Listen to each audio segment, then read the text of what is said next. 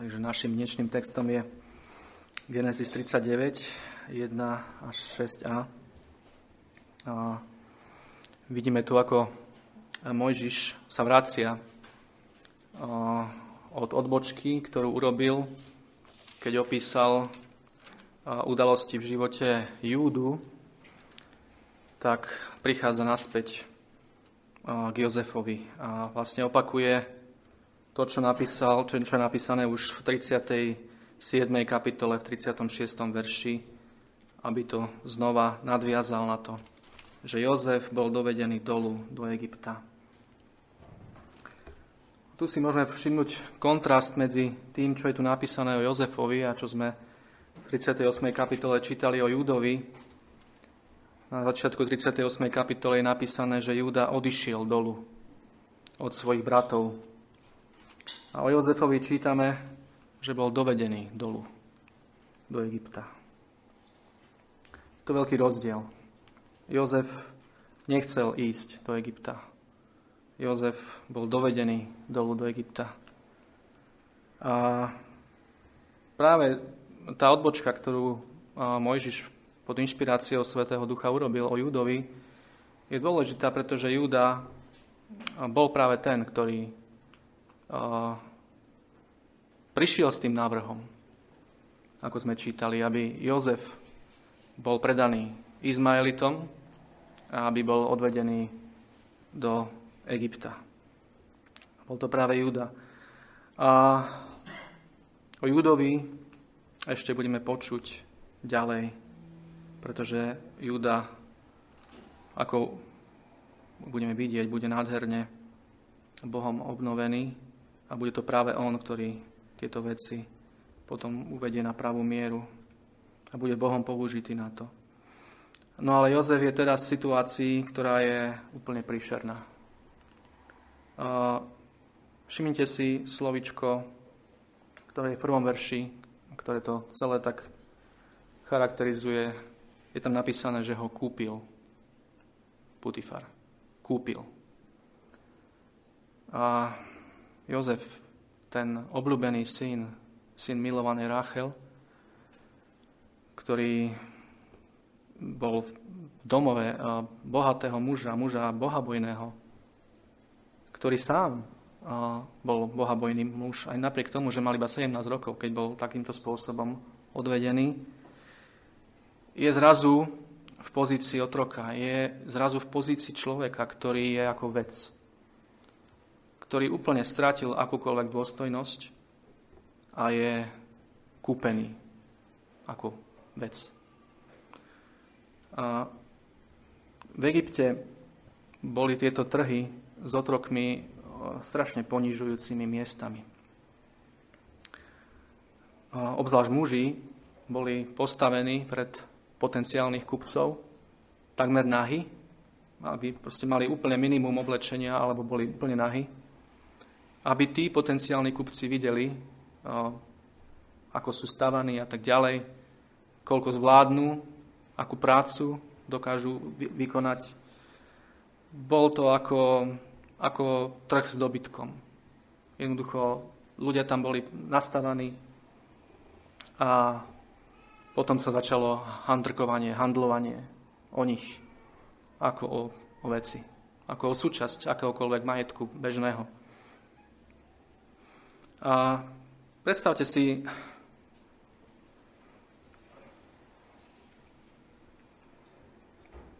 aké to muselo byť. 17-ročný chlapec, ktorý nezažil nikdy nič takéto, nevedel o tom vôbec nič, ktorý takýmto spôsobom bol kúpený. A proste bol otrokom, bol vecou. A je to hrozná situácia, ktorú eh, si my v tejto dobe a obzvlášť v tejto krajine nedokážeme ani, ani predstaviť. A myslím si, že dosť ako sme často vinní z toho, že, že Bohu za to neďakujeme dosť. Že takéto niečo, čo mimochodom, takéto niečo stále na tomto svete je aby ste vedeli, toto nie je vecou, že to sa stalo pred 2000 alebo koľkými rokmi, takéto handlovanie a obchod s ľuďmi a narábanie s ľuďmi, obzvlášť s mladými a deťmi, do, do dnešných dní pretrváva na tomto svete a je to niečo, niečo strašné. A aká obrovská milosť je to, že my takéto niečo nemusíme zažívať. Že v, ta, v tejto krajine takéto niečo neexistuje. Že tu prišlo evanelium. A ako vieme, otroctvo bolo práve pod vplyvom evanelia a kresťanov nakoniec zrušené. Práve v Európe a aj Spojených štátoch a na mnohých takýchto miestach. Takže Jozef je, je v hroznom, hroznom rozpoložení, v hroznej situácii. Ale je tu to ale vo verši 2. A keby, tak, keby tieto ale v Biblii neboli, tak uh, by sme boli tí najbiednejší z najbiednejších, ale vďaka Pánu Bohu tieto ale v Biblii sú. Ale hospodin bol s Jozefom. To je ten obrovský rozdiel. To je tá kľúčová uh, veta. A to je tá téma, ktorá rezonuje celou touto kapitolou. Hospodin bol s Jozefom. Čo to znamená, že hospodin bol s Jozefom? My často hovoríme ako kresťania, keď sa hlavne lúčime, nech je Pán s tebou, nech je Boh s tebou. A nie vždy celkom dobre vieme alebo nejakým spôsobom si dokážeme uvedomiť hĺbku toho, čo vlastne hovoríme? Čo vlastne tomu človeku prajeme? Čo mu želáme? Pretože Boh je všade. Vieme, že Boh je všade prítomný. Takže keď hovoríme, nech je Pán s tebou, nech je Boh s tebou, nemyslíme tým to, aby Boh bol tam, kde ty si.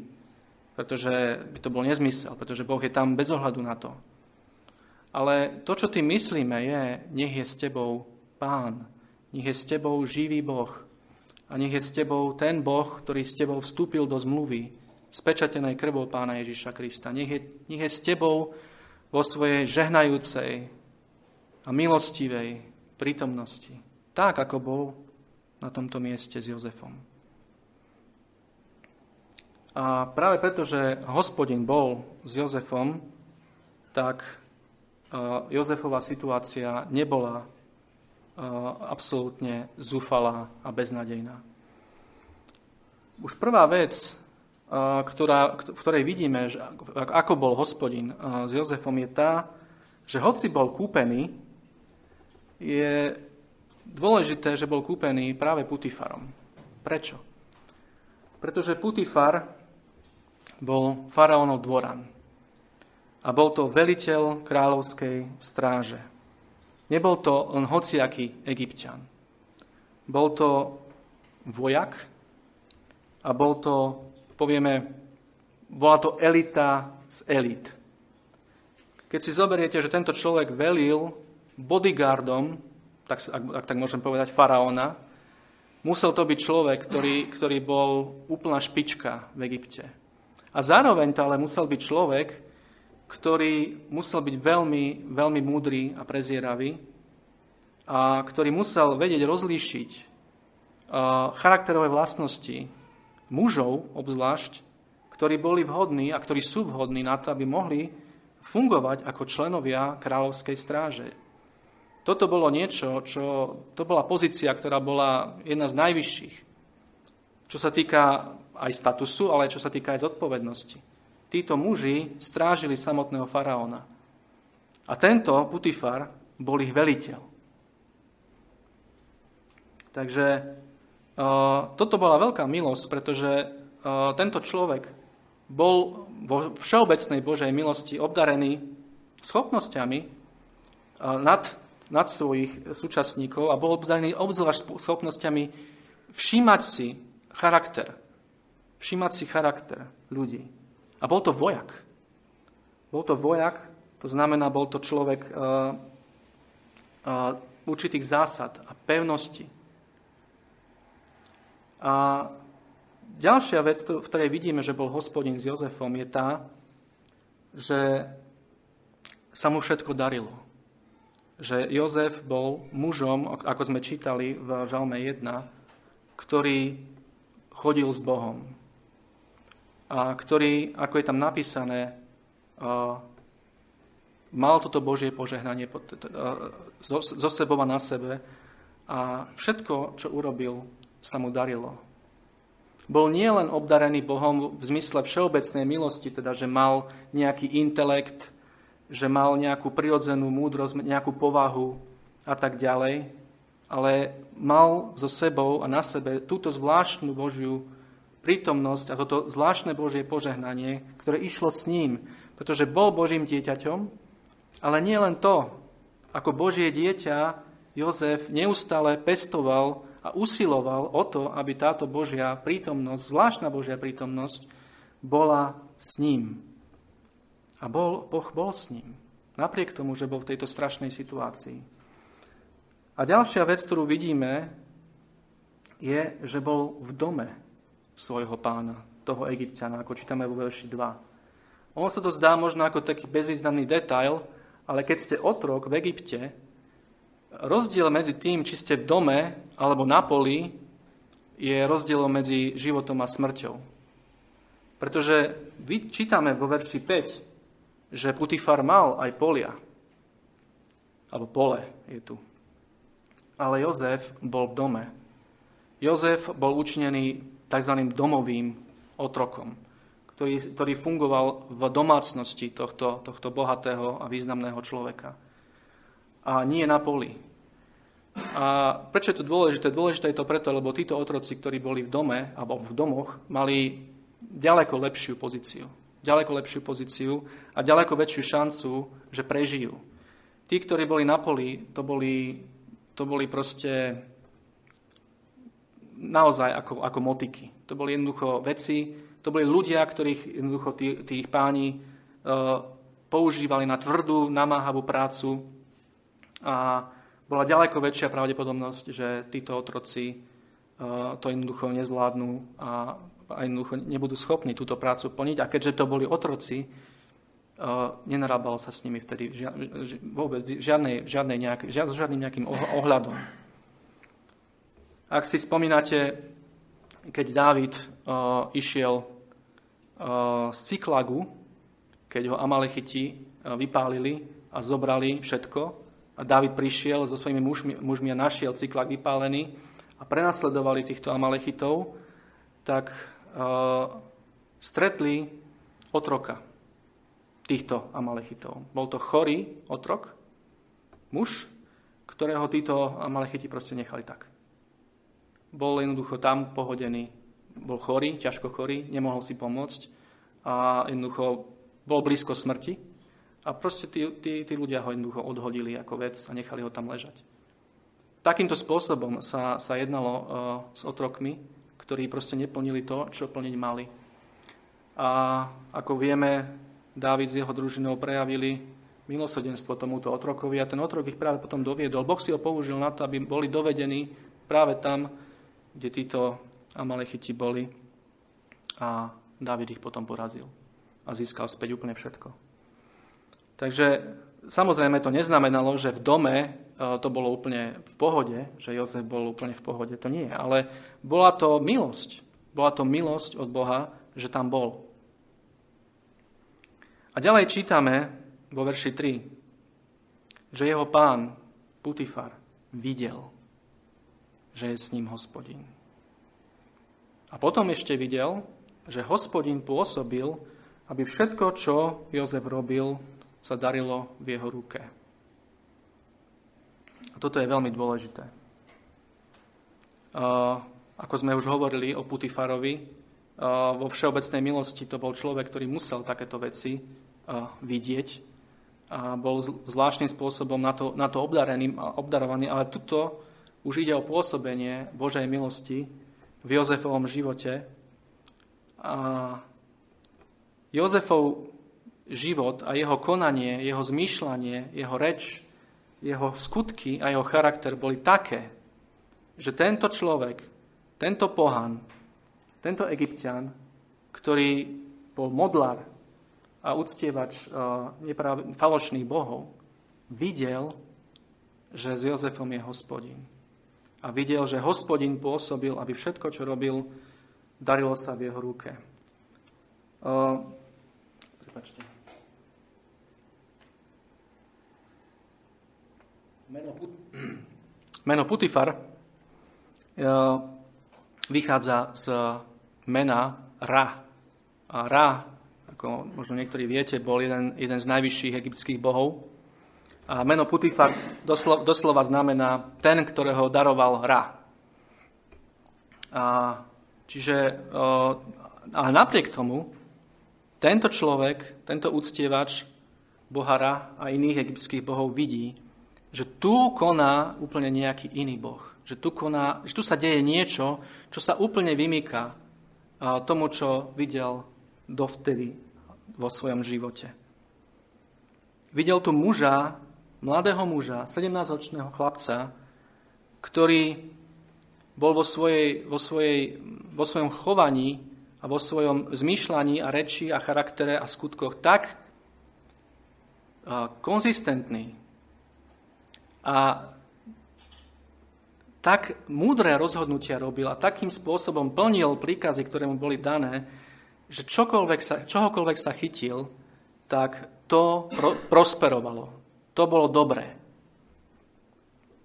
A tu vidíme, že Jozef bol v tejto situácii ešte len obyčajný domový otrok. Nebol, nebol ničím, ničím nejak odlíšený od iných otrokov. A, ale práve vtedy, po tomto období, kedy, kedy jeho pán videl, ako sa tento mladý muž správa, Jozef našiel milosť v jeho očiach, ako čítame vo verši 4, a slúžil mu. To znamená, že Jozef bol na základe tohto Božieho konania v jeho živote a obrovského posvetenia v Jozefovom živote Putifarom, Putifarom povýšený z tohto stavu bežného, obyčajného domového otroka na osobného otroka. Priamo, priamo Putifara. To znamená, že Jozef našiel milosť v jeho očiach a slúžil mu. To mu znamená Putifarovi. A Putifar Jozefa ustanovil nad svojim domom a všetko, čo len mal, oddal do jeho ruky. Toto je ďalšia, ďalší znak toho, ako bol hospodin s Jozefom. Teraz už Jozef funguje ako osobný otrok priamo Putifara, ale ešte stále je Putifar, eh, povieme, eh, nad ním v tom zmysle, že, ho ne, že stále ho kontroluje. Ešte stále je pod Putifarovou kontrolou. Napriek tomu Putifar vidí, že dokonca ako v tejto pozícii, do ktorej bol povýšený, Jozef nejakým spôsobom nezmenil svoje zmyšľanie, nezmenil svoje správanie, nezmenil svoje konanie, ale pokračoval ďalej v pokornej službe na mieste, kde bol Bohom poslaný, kde, bo, kde sa jednoducho ocitol. Aj keď to nechcel. Aj keď to bola, bolo strašné miesto a bola to strašná situácia. Tento Putifar jednoducho videl, že Jozef od momentu, kedy prišiel do jeho domu, nezačal uh, snívať, nezačal proste uh, robiť veci, ktoré jednoducho okamžite sa pustil do práce a snažil sa urob, robiť to najlepšie a na 100% všetko to, čo mu bolo zverené. Bol skladka verný, aj napriek tomu, že bol v takomto prostredí a že bol v dome takéhoto muža. A preto tento muž ho ustanovil nad svojim domom a všetko, čo len mal, oddal do jeho ruky. A čiže Jozef prešiel ako keby ďalším testom. A vo verši 5 potom čítame, a stalo sa, že odvtedy, odkedy ho ustanovil nad svojim domom a nad všetkým, čo mal, požehnal hospodin dom Egyptiana pre Jozefa. A požehnanie hospodinovo bolo na všetkom, čo mal v dome i na poli. A tu už vidíme Božiu vernosť. Ako vieme, ako Boh povedal, tých, ktorí mňa ctia, ja poctím. Tých, ktorí mňa milujú, ja milujem. A tí, ktorí budú tebe žehnať, v zmysle Izraela, tí, ktorí ťa žehnajú, tých ja požehnám. A tu vidíme to, že keď Putifar uh, takýmto spôsobom rozlišil, že Jozef je niečo úplne iné a že je s ním Boh, ktorý je živý, tak uh, a ustanovil ho nad svojim domom, nad všetkým, čo mal, Boh žehnal nielen Jozefa, ale samotného Putifara a celý jeho dom, celú jeho domácnosť, všetko. Čítame všetko, čo mal v dome i na poli. Čiže cez Jozefa prišlo toto požehnanie na celý Putifarov dom. A potom, keď toto Putifar videl, tak jednoducho úplne ako keby sa vytratil zo scény. A vo verši 6 čítame, a teda zanechal všetko, čo mal v ruke Jozefovej, tak, že sám nevedel o ničom. Okrem o chlebe, ktorý jedol. Putifar jednoducho videl, že Jozef je niečo, že Jozef je Boží dar, to slova. Môžeme to tak povedať, lebo tento text to naozaj hovorí. A videl, že je tak vynimočný, že mu môže zveriť úplne všetko. Bez toho, aby o čomkoľvek vedel bez toho, aby ho akýmkoľvek spôsobom kontroloval, či si Jozef plní svoje povinnosti tak, ako má. Predstavte si to. Putifar nevedel o ničom. Iba o tom, čo mu bolo predložené ako pokrm. O nič sa nemusel starať. Vedel, že všetky jeho veci, celá jeho domácnosť je v tak dobrých rukách, že absolútne sa nemusí o to starať. A všetko pôjde dobre a na jeho dome bude veľké požehnanie. A toto je, toto je niečo úžasné. A samozrejme, toto netrvalo o, deň, ani mesiac, ani rok. O, nevieme, koľko Jozef bol v dome Putifara v tomto v dobrom, povedzme, stave, v tomto požehnaní, ktoré, ktoré prišlo, pretože, ako vieme, neskôr bol uvrhnutý do väzenia. To, čo vieme, je, že keď mal Jozef, keď prišiel Jozef do, do tohto domu, mal 17 rokov a keď sa postavil pred faraóna, mal 30. Čiže 13 rokov. A teraz vieme, že vo väzení bol minimálne 2 roky, ale ešte tam musel byť nejaký čas aj predtým, pretože Biblia hovorí, že potom, ako vyložil sny toho čašníka a pekára, bol vo vezení ešte dva roky.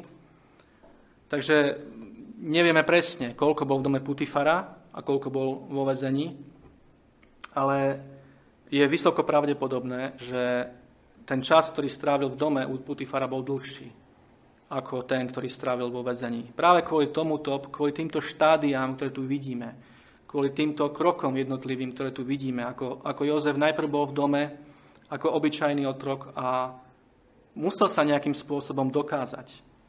A to netrvá krátko.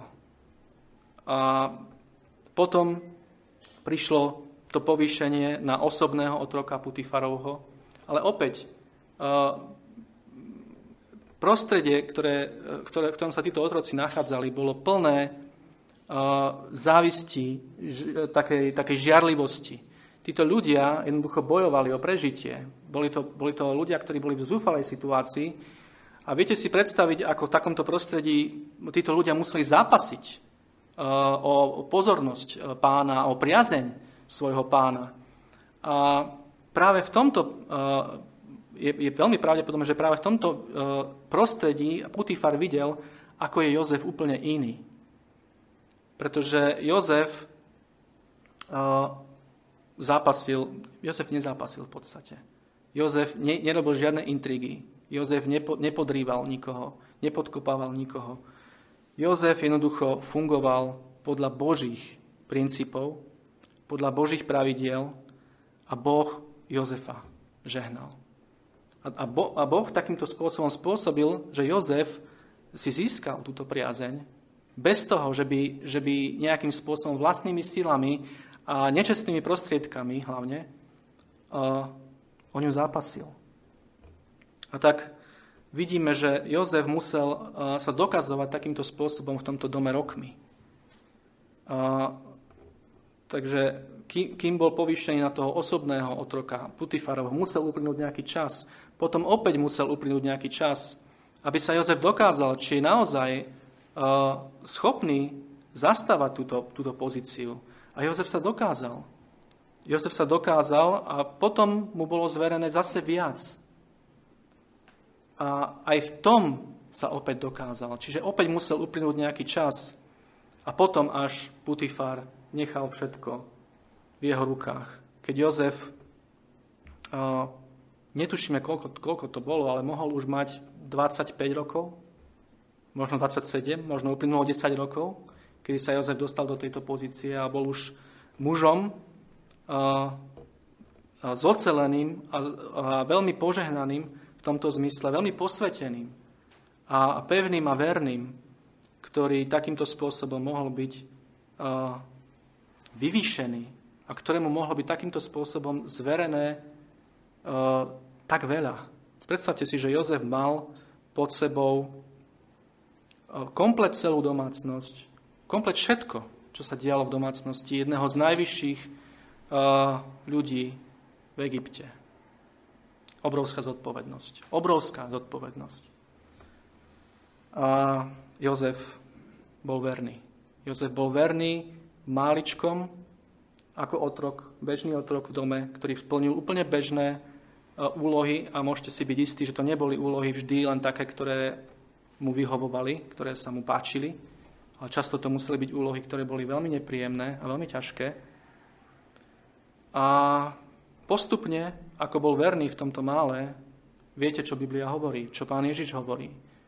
Keď budeš verný v málom, budeš povýšený. Keď budeš pokorný, budeš povýšený. A bude ti zverené viac.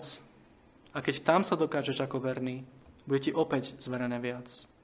A tak ďalej. A, takže čo z tohto všetkého, čo sme si teraz prešli a keď sme pre, túto pasáž takýmto spôsobom otvorili, čo z tohto všetkého vyplýva pre nás dnes. Pretože vieme, že Biblia hovorí, že všetky tieto veci, ktoré sú zapísané v starej zmluve, sa udiali pre naše ponaučenie a že máme nachádzať práve aj v týchto písmach mnohé požehnanie, mnohý užitok a milosť. Čiže pán Ježiš povedal, že aj táto pasáž je o ňom. Takže vidíme tu niekoľko vecí. Vidíme tu to, čo je veľmi, veľmi kľúčové a veľmi dôležité preto, aby, aby život akéhokoľvek kresťana mohol byť taký, ako bol život Jozefov. Pretože to, čo tu čítame o Jozefovi, samozrejme ako budem hovoriť e, za chvíľku o tom, ako Jozef bol prorockým predobrazom a typom Krista. Áno, je to pravda, ale Jozef bol obyčajný človek. Nebol to nadčlovek, nebol to žiaden superman. Prišiel ako 17-ročný chlapec do tejto domácnosti a bol to taký človek ako, ako my, ako vy, ako ja. A samozrejme, e, prirodzene, tak ako my sa líšime, jeden je obdarenejší, druhý menej, čo sa týka napríklad intelektu, ale zase druhý je obdaranejší viacej, čo sa týka manuálnej zručnosti. Samozrejme, Jozef mal uh, tieto obdarenia, ale ako každý iný človek. Takže to, čo tu vidíme, je, že uh, Jozef bol, povieme, obyčajný človek, obyčajné Božie dieťa. A to, čo tu vidíme, je, je veľký, veľký rozdiel poprvé medzi, medzi neobrátenými ľuďmi a medzi obrátenými ľuďmi. To znamená napríklad Júda, keď v 38. kapitole sme čítali, Júda bol v tomto, v tomto čase neobrátený muž. A vidíme, čo, čo to znamenalo v jeho živote, ako, ako jeho život išiel. Jednoducho Juda e, svoj, svojvoľne odišiel od, od svojej rodiny, jednoducho išiel do, do, do Kanánu, tam sa, tam sa spolčil s nejakým človekom, a potom videl u, ne, u nejakého iného muža nejakú ženu, kananejku, tu si zobral za ženu, splodil s ňou e, troch synov a tak ďalej, ale vidíme, že aj keď sa z začiatku možno javilo, že sa mu darí, že veci idú dobre, tak potom sme videli, ako to celé dopadlo, že jednoducho prostredie, do, ktorých, do ktorého splodil svojich synov, bolo príšerné a z týchto synov vyrastli bezbožníci, ktoré, o ktorých je napísané, že ich hospodin zabil. Čo je vyjadrenie, ktoré, ktoré je v Biblii vyhradené pre naozaj uh, veľkých bezbožníkov. Že priamo je napísané, že hospodin uh, ho zabil. Takže potom mu zomrela manželka a potom viete, ako skončilo to Stamar. Takže toto, toto je opis človeka, ktorý je neobrátený, ktorý jednoducho uh, žije podľa svojich vlastných uh, predstav, podľa svojej vlastnej hlavy, podľa toho, čo sa jemu vidí ako správne. A potom samozrejme aj žne to, čo zasial. Ale napriek tomu, že Jozef bol obrátený muž, bol obrátený človek a, a tým pádom a, bol, bol s Duchom Svetým znovu zrodený a jeho život bol, bol radikálne zmenený, a, tak a, je tu niečo viac, čo súvisí potom už s posvetením. Čiže nestačí len byť obrátený ale musíme vidieť, že to, čo tu čítame, je to, že tá, tá prítomnosť, ktorú mal Jozef vo svojom živote, tá Božia prítomnosť už súvisela s tým, ako Jozef potom žil ako obratený mladý muž. Pretože uh, a toto je niečo, čo jednoducho v mnohí kresťania nechápu. Alebo, alebo často, sa, často sa dostávajú do takého pomikova, že že aký je rozdiel medzi tým, medzi spasením, medzi obrátením a medzi posvetením. A obzvlášť, keď, keď prichádzajú z kruhov, ktoré sú náboženské a ktoré sú zákonnícke, kde sa veľa dôrazu kladie na skutky a na zásluhy, ktorými si človek zarába u Boha požehnanie. Prečo to hovorím? Hovorím to preto, lebo, lebo je veľmi dôležité toto pochopiť že keď, keď nás Boh zachraňuje, tak je to všetko Jeho dielo. On má slávu komplet za to, čo vykonal v našom obrátení a v našom spasení. K nášmu spaseniu my neprispievame absolútne ničím. Je to celé od začiatku až do konca Božie dielo. Ale potom, ako, ako ideme životom ako kresťania, na, nasleduje fáza posvetenia. Nestávame sa dokonalými, bezhriešnými. Ani Jozef nebol bezhriešný. Ale predsa Biblia nám hovorí o tom, že my sami máme si činiť, ako, ako Lubo kázal minule, máme si činiť naše vyvolenie a naše povolanie pevným a istým. Ako? No tým, že my sami vyvinieme, ako Peter Apoštol, Peter hovorí vo svojom liste, že my sami vyvinieme maximálnu možnú snahu a maximálne možné úsilie, aby sme tie prostriedky milosti, ktoré nám Boh dáva do, do života, používali na to, aby sme rástli. Samozrejme, že Boh ide s nami, že Boh nás v tom všetkom žehná, Boh nás v tom všetkom uh, drží. Ale je to naša, naša zodpovednosť naša povinnosť. Ako naložíme s tým, čo, čo máme? Ako naložíme s tým, že Boh nás zachránil, že Boh nás vykúpil, očistil krvou Pána Ježiša Krista a teraz, akým spôsobom budeme žiť ďalej? A vieme, že v Biblii je veľmi veľa, celá nová zmluva skoro, sú pokyny, sú inštrukcie, sú pravidlá pre kresťanov, znovuzrodených ľudí, ako majú žiť. No a samozrejme, že s tým potom ide táto zvláštna Božia prítomnosť. S týmto ide potom toto, toto veľké Božie požehnanie. Ako sme, je tu princíp jednoducho. Je tu princíp, že že tí, ktorí budú verní, tak bude im zverené viacej. tí, ktorí budú Boha ctiť takýmto spôsobom, Boh ich poctí. A naopak, keď to tak nebude, tak uh, ako vieme, napríklad sme, sme preberali v tejto knihe Genesis, sme, sme hovorili o Lotovi. Lot bol obrátený muž, ale Lot bol človek, ktorý vo svojom živote nenaložil s tými prostriedkami Božej milosti, ktoré mal, tak, ako mal. Nenaložil s nimi správne, naložil s nimi zle, zanedbal ich, odignoroval mnohé veci a išiel smerom, ktorý nebol správny. A ako vieme, jeho život nebol ako, ako život uh, Jozefa. Jeho život nebol taký, aký, aký mal byť. A toto je veľmi dôležité.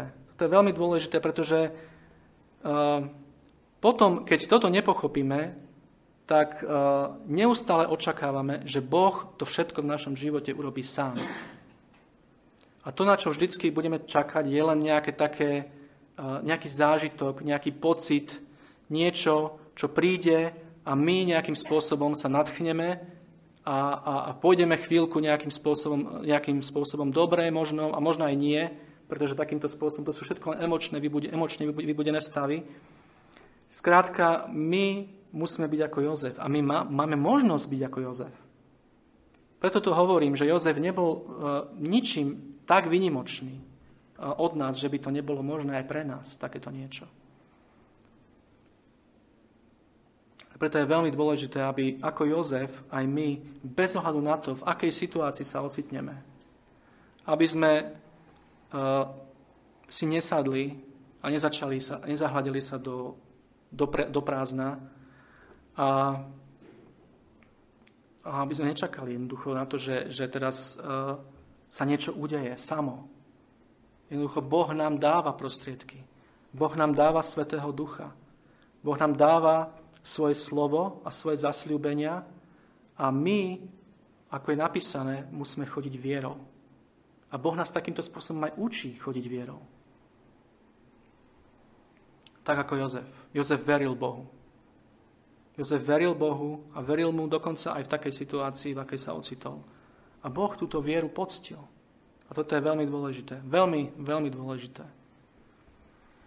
Ďalšia vec, ktorá je veľmi dôležitá ktorá s týmto veľmi úzko súvisí, je uh,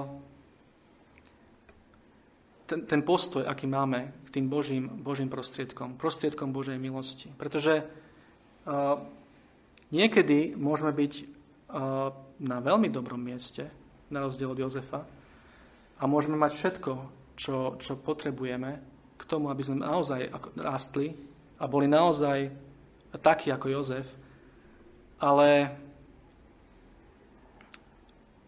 my zrešíme a vo svojom srdci uh, spišneme a prestaneme byť pokorní.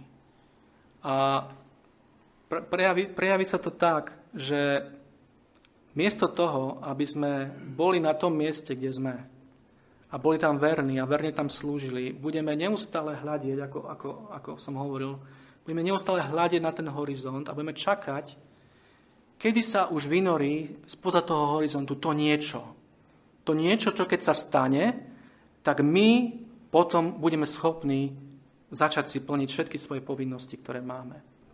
Náš život, inými slovami, konečne bude taký, aký má byť a my už potom budeme schopní všetko ostatné zvládať tak, ako máme. A čo, o čom hovorím? Napríklad môže to byť niečo také, ako keď je, keď je mm, muž slobodný alebo žena slobodná, môže to byť uh, túžba po manželke alebo manželovi. Môže to byť niečo takéto. Niečo takéto nás proste,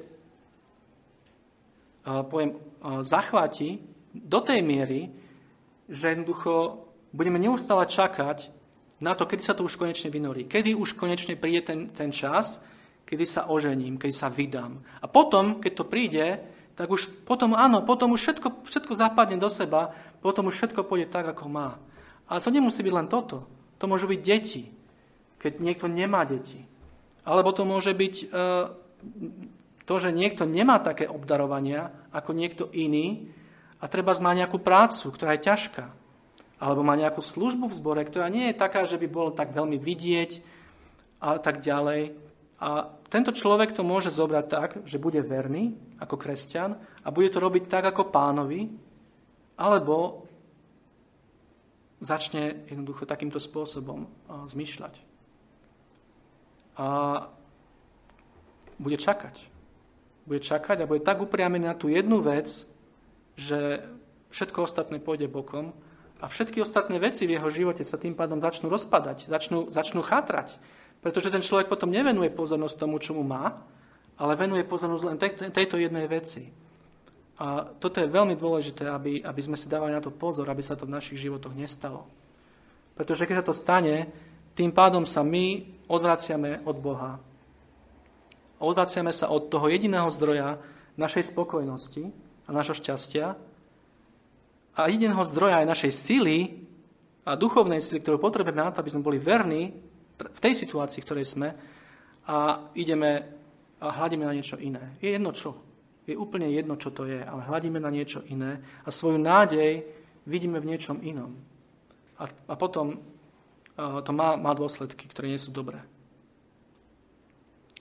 Takže Jozef je v tomto pre nás veľkým, veľkým vzorom, doslova modelom, modelom ako aj ďalej uvidíme v tejto kapitole. Ako, pretože aj Jozefov charakter a Jozefova vernosť uh, uh, boli ešte ďalej skúšané. To neznamená, že Jozef, Jozef teraz dosiahol úplnú dokonalosť a už, už je proste závodov, ako sa hovorí. Nie.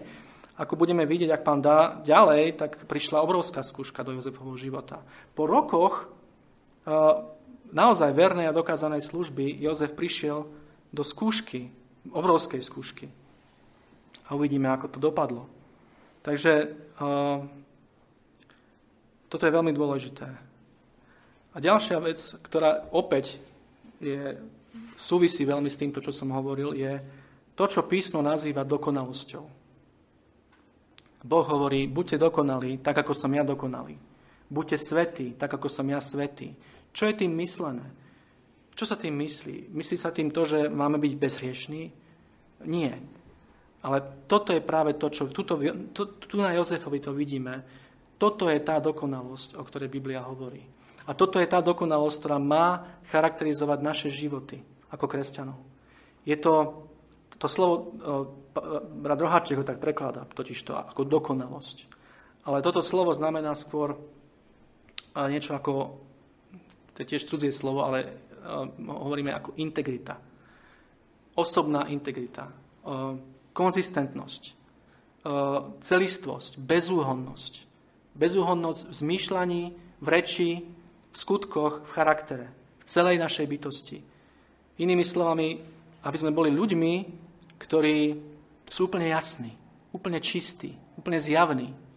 Aby sme boli ľuďmi, ktorí jednoducho sú konzistentní. Takí ako Jozef. Jednoducho, toto je tá dokonalosť, o ktorej písmo hovorí. Nie je to bezhriešnosť.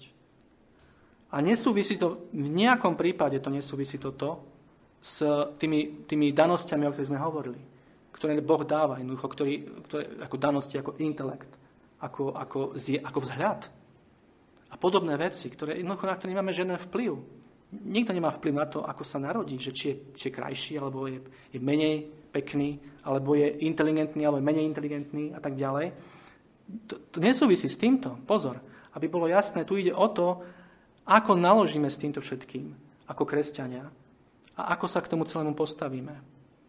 A toto je, toto je kľúčové úplne. Kľúčové preto, ako, ako náš život pôjde, ako náš život bude vyzerať. Či budeme dokonali, alebo nie. V tomto zmysle. Či jednoducho budeme ako tá, ako Biblia hovorí, ako tá trstina, o ktorú keď sa človek chce oprieť, tak mu prepichne ruku Možno ste to čítali, neviem presne už, v ktorom prorokovi to je. Alebo budeme ako ľudia, ktorí jednoducho sú pevní, ktorí sú takí, že jednoducho vieme presne, kto to je, čo od neho môžeme čakať. A vieme presne, že na tohto človeka sa môžeme spoláhnuť. V tej sfére vplyvu, ktorý tento človek, ktorú tento človek má. To, nemusí, to, to vôbec neznamená, že tu nejde o službu, tu nejde o nič, o žiadne postavenie a tak ďalej. Tu ide len o to, či sme verní v tom, čo je nám zverené, alebo nie. Či to je málo, či je to veľa, či je to čokoľvek, či, či ide o prácu, či ide o rodinu, či ide o, o čokoľvek. To, čo nám Boh zveril a to, čo nám Boh dal, v tom máme byť dokonalí, tak ako Jozef bol dokonalý. Ako sme hovorili, toho ovocia bude niekedy 30, niekedy 60, niekedy 100. Nie každý dostal 5 hrivien, a dostal dve, alebo dostal jednu. Ale otázka je, čo s tými hrivnami ten človek urobí, ten kresťan urobí, pretože hovoríme stále o obrátených ľuďoch. A toto je veľmi dôležité. Je to veľmi dôležité. A viete, niekedy naozaj diabol, a je tu diabol, bez pochyby, je tu, je tu duchovný svet, je tu duchovný vplyv, ktorý e, je o tom celom, aby toto, aby toto sa nestalo, aby toto sa nedialo. Ak diabol aj nemôže nás nejakým spôsobom vytrhnúť z Kristovej ruky a nemôžeme stratiť spasenie, no urobí všetko preto, aby sme boli úplne neškodní. Aby sme boli proste nuloví ako kresťania. Aby sme boli, mm, aby sme zlyhávali. Aby sme takýmto spôsobom neprinášali slavu Bohu. Aby sme boli potupou pre jeho meno a pre, pre, pre, pre. Ako je napísané, naše životy majú zdobiť Kristovo evanelium. A diabol robí všetko preto, aby to tak nebolo. A preto si musíme byť vedomi aj toho, že je tu toto pôsobenie. Denno, denne sa s tým musíme jednoducho budiť, že je tu duchovný boj, v ktorom sme. Ale, že je tu Kristus, ktorý zvíťazil. A že je tu Kristus, ktorý nám dáva silu na to, aby sme mohli byť dokonalí. Každý jeden deň a v každej jednej situácii, v ktorej sme.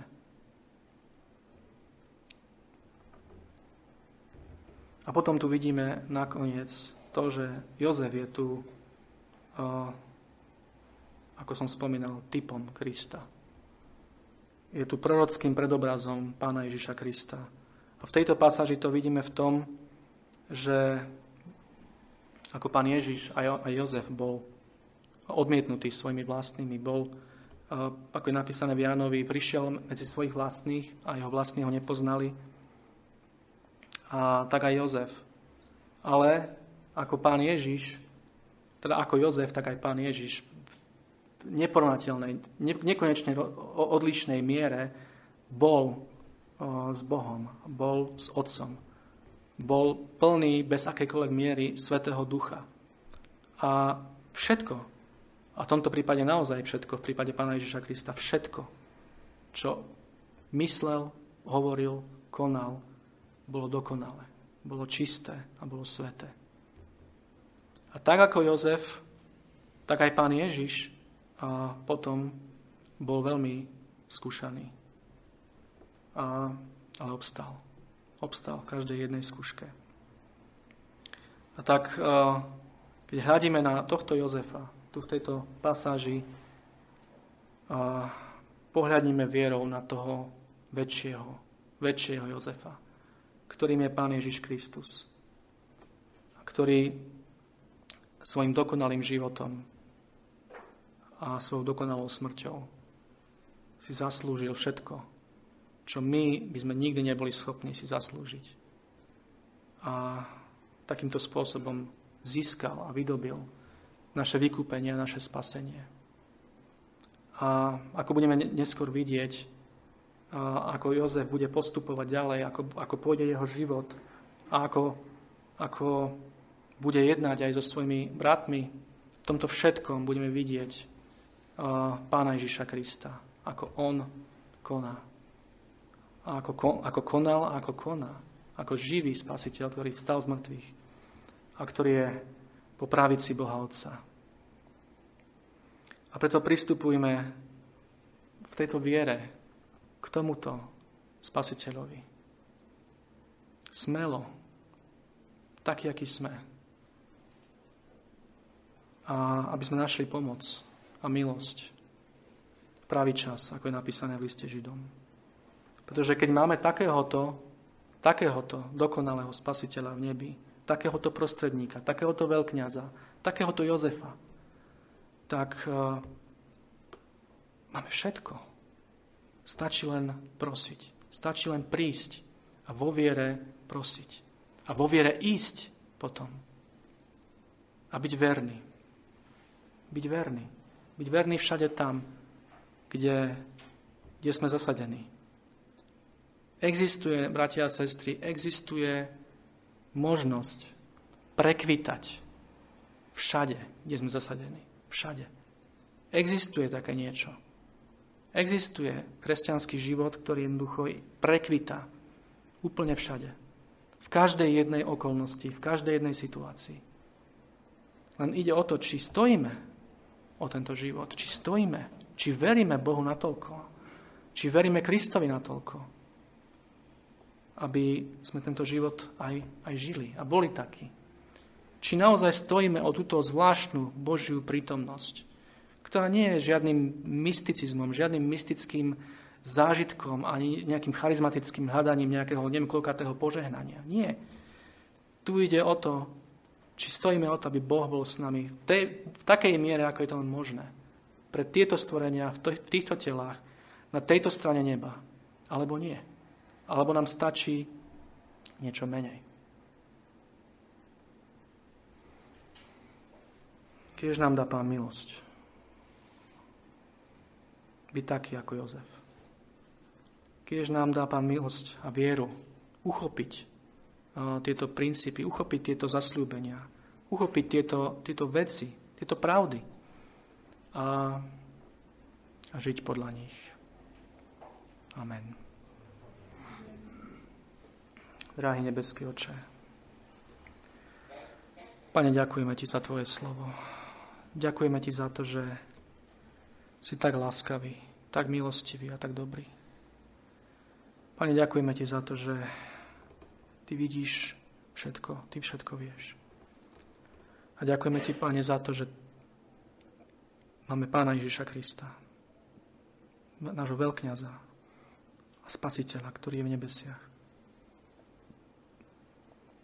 A že keď prídeme k Tebe, Oče, k Tvojmu trónu, prídeme taký, aký sme, v pokore a vo viere, tak Ty nás príjmaš. Ty nás počuješ a Ty nás žehnáš. Pane, ďakujeme Ti za to a veľmi ťa, Pane, prosíme o to, aby sme boli ľuďmi, ľuďmi ktorí často k Tvojmu trónu chodia. Aby sme boli ľuďmi modlitby, aby sme boli ľuďmi viery, aby sme boli tak dokonalí, ako bol dokonalý Jozef. Aby takýmto spôsobom, Pane, sme mohli Tvoje meno ctiť našich životoch. A aby sme mohli, Pane, takýmto spôsobom aj vidieť to, ako Ty potom konáš v našich životoch. A aby to mohli vidieť, Pane, všetci ľudia okolo nás. Aby bratia a sestry tým mohli byť veľmi povzbudení a posilnení. A aby neveriaci ľudia aj keď sa neobrátia, ale aby naozaj videli, že Ty si s nami, Pane.